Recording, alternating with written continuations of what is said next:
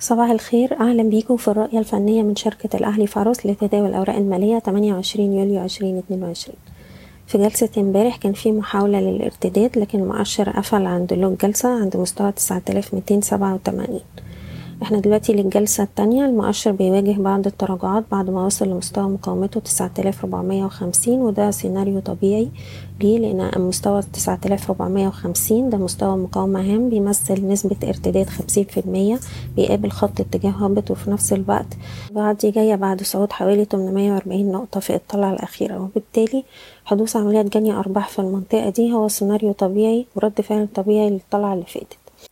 إحنا دلوقتي بنركز على مستوى الدعم الأول عند تسعة آلاف ميتين وتلاتين. لو اتكسر المستوى ده يبقى التراجعات هتمتد معانا لغاية مستوى الدعم الأهم عند التسعة آلاف. ومن هنا هنشوف محاولات تماسك وارتداد مرة تانية.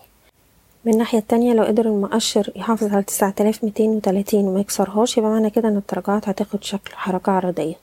وبالتالي إحنا بننصح في الفترة دي بجني أرباح للأسهم اللي وصلت للمستهدفات بتاعتها والناس اللي فتحت مراكز في الطلعة الأخيرة إن هي تبتدي تجني أرباح وتخفف مراكز على مستويات المقاومة حسب كل سهم على حدة. في نفس الوقت مؤشر EGX 70 هو برضو بيختبر مستوى مقاومة هام عند 1870 وبالتالي هنا ممكن يحدث عمليات جني أرباح للأسهم الصغيرة والمتوسطة. بالنسبة للأسهم نبدأ بال CIB هو مازال بيتحرك في ال range اللي ما بين ستة وتلاتين تسعين كمستوى دعم وتمانية وتلاتين جنيه.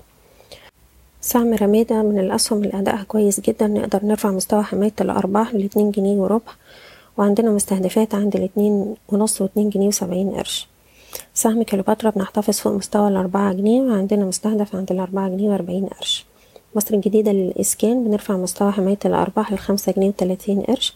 لو حصل كسر المستوى ده بنخفف مراكز ونبتدي نبص على مستويات الدعم لإعادة الشراء مرة تانية. بالنسبة لسهم أبو قير نقدر نجني بعض الأرباح حوالين اتنين وعشرين ونص اتنين وعشرين تمانين وعندنا مستوى دعم هام عند الواحد وعشرين تمانين.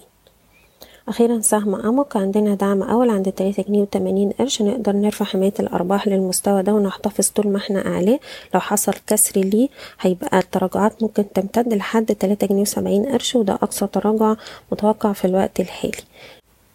بشكركم بتمنى لكم التوفيق. إيضاح الشركة غير مسؤولة عن أي قرارات استثمارية يتم اتخاذها بناء على هذا التسجيل شكرا.